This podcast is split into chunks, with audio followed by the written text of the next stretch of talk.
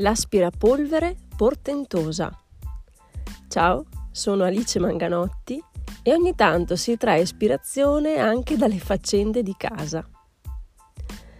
C'era una volta un'aspirapolvere tutta scocciata che non avvertiva mai la fatica del suo spossante lavoro settimanale. Le toccava lavorare sempre anche al sabato, ma non se ne lamentava mai. Una volta dicevano che il sabato o la domenica, a seconda dei punti di vista, era consacrato al Signore, ma lei niente, in quel giorno doveva lavorare. Un bel giorno decise di scioperare. Stava perdendo i pezzi e nessuno voleva metterla a posto. Il suo padrone ogni tanto la riappiccicava un po' in maniera sbrigativa e la sua padrona invece le parlava con dolcezza, sperando che la grazia delle sue parole potesse far bene al suo cuore impolverato.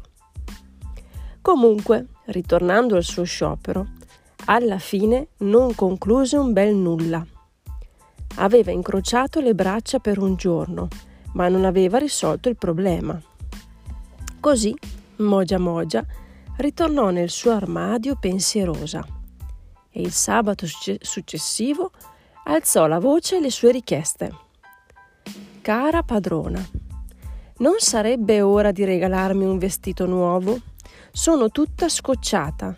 Non faccio una gran figura agli occhi di Sua Maestà Celeste. La sua padrona la osservò bene. Le accarezzò il tessuto verde che l'aveva sempre rivestita e le disse Cara compagna di pulizie, adesso non ci sono i soldi per un bel vestito nuovo. Agli occhi di Sua Maestà Celeste, tu sei bellissima così. L'aspirapolvere, rincuorata, tornò al suo lavoro settimanale e visse per un altro anno felice e contenta.